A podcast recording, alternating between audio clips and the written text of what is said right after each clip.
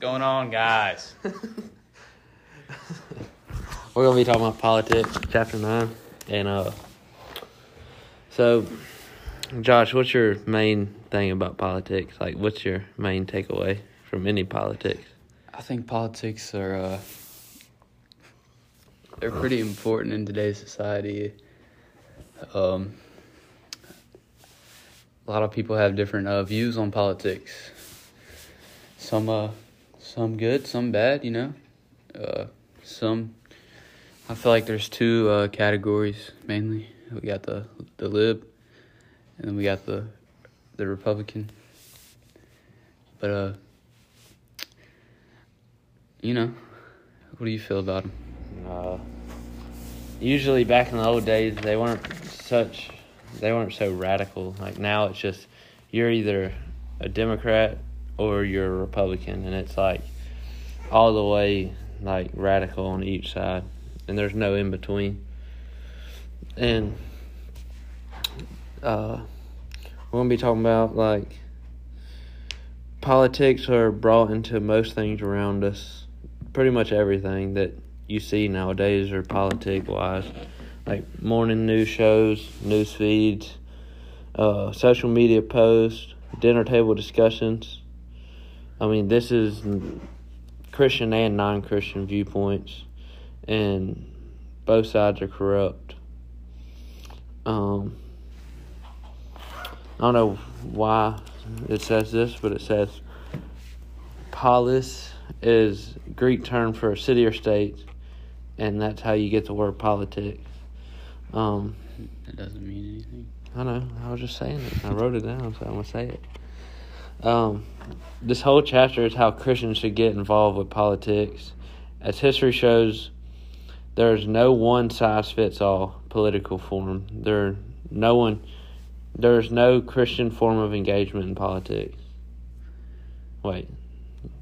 Uh, therefore, no one Christian form of, uh, I don't know, whatever Anyways, uh, a conservative vision for political reform in America. So that's the, that's the main that's a uh, essay. That's an essay. Go. a, a conservative vision for political reform in America. Um. It, it's a, it asks a question about why do we have nuns, and it says the Catholic Church is, uh, is evil, paying of people, so the monks wanted to be the pure. So that means they were just paying people. Um. So we're back. Um, we're I had to make sure what a nun was, and it says that they were. They they just the nuns wanted to give their life to the church because everything was so political, and um, the monks wanted to be pure. Um, if you voted conservative in the seventies, you were trying to get the house back together. So you just wanted the everything to come back together. So um, no one was going like we are today, so radical on each side. Um, it it also asks a question. Um, Josh, I'm gonna ask you this: How is the church supposed to respond about politics? Uh,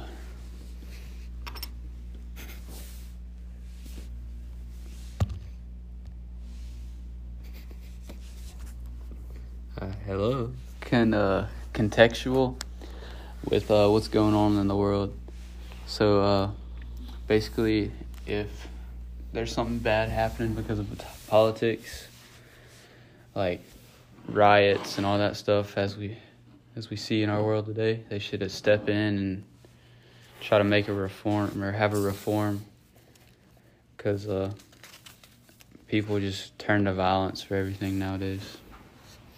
Yeah, Robert Robert George had a pretty good essay about um, political reform. I kind of agree with him a little bit. Um, yeah, So did So- Rod.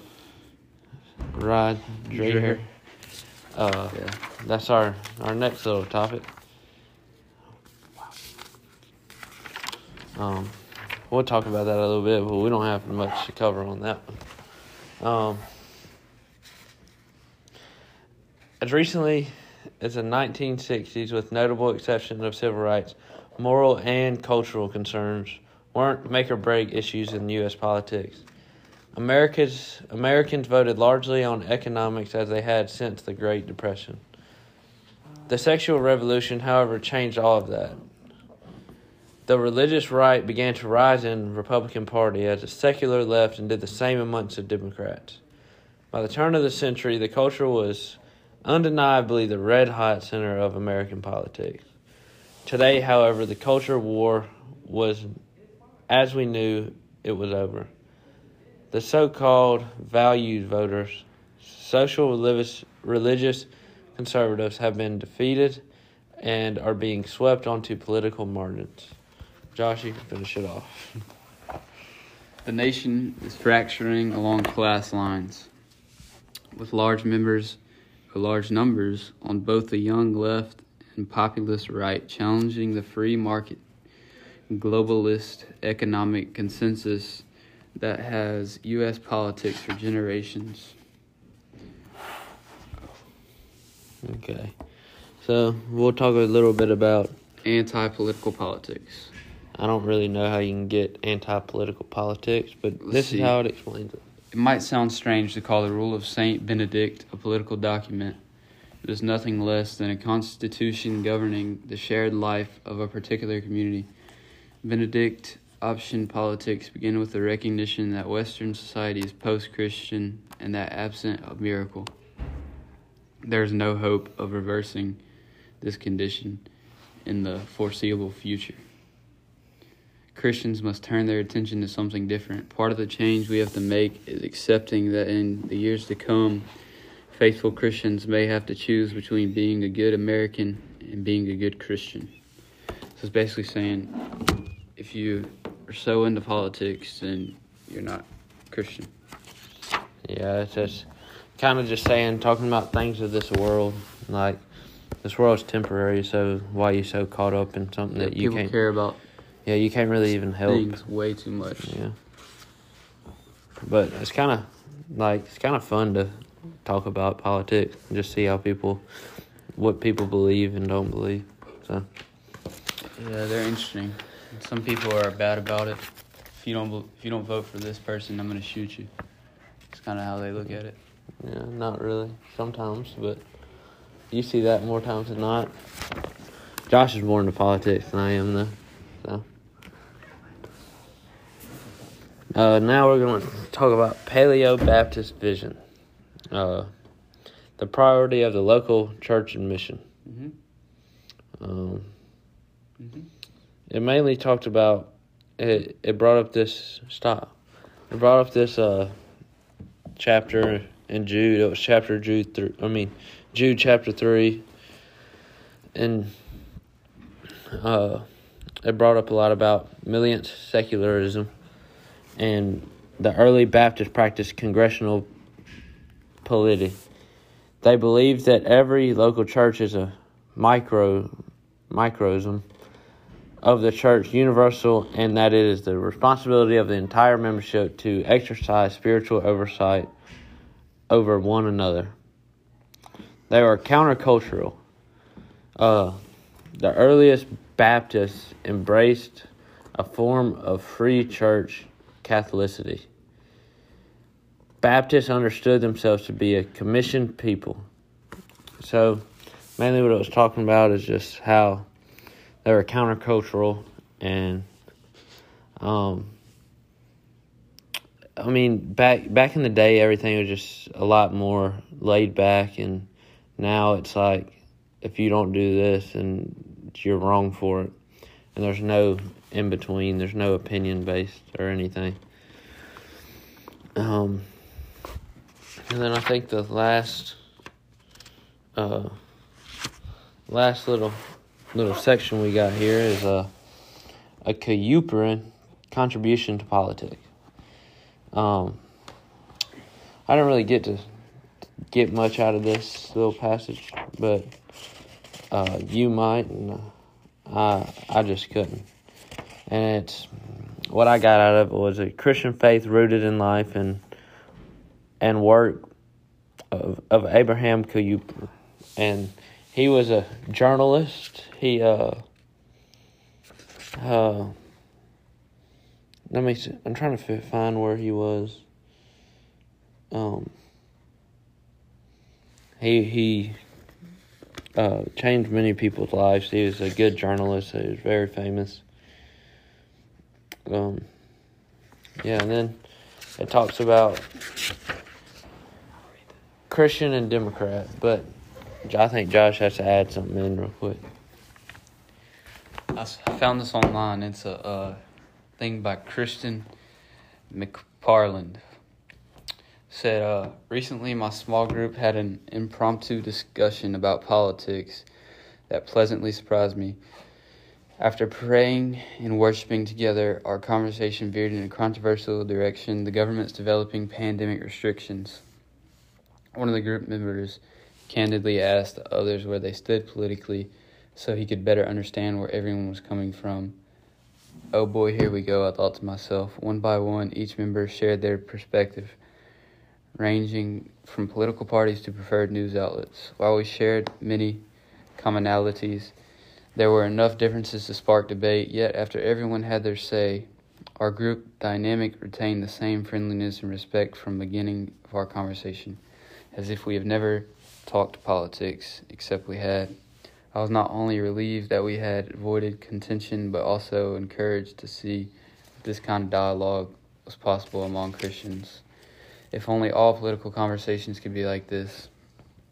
Most of us would rather dodge uncomfortable conversations and address political issues dividing our country.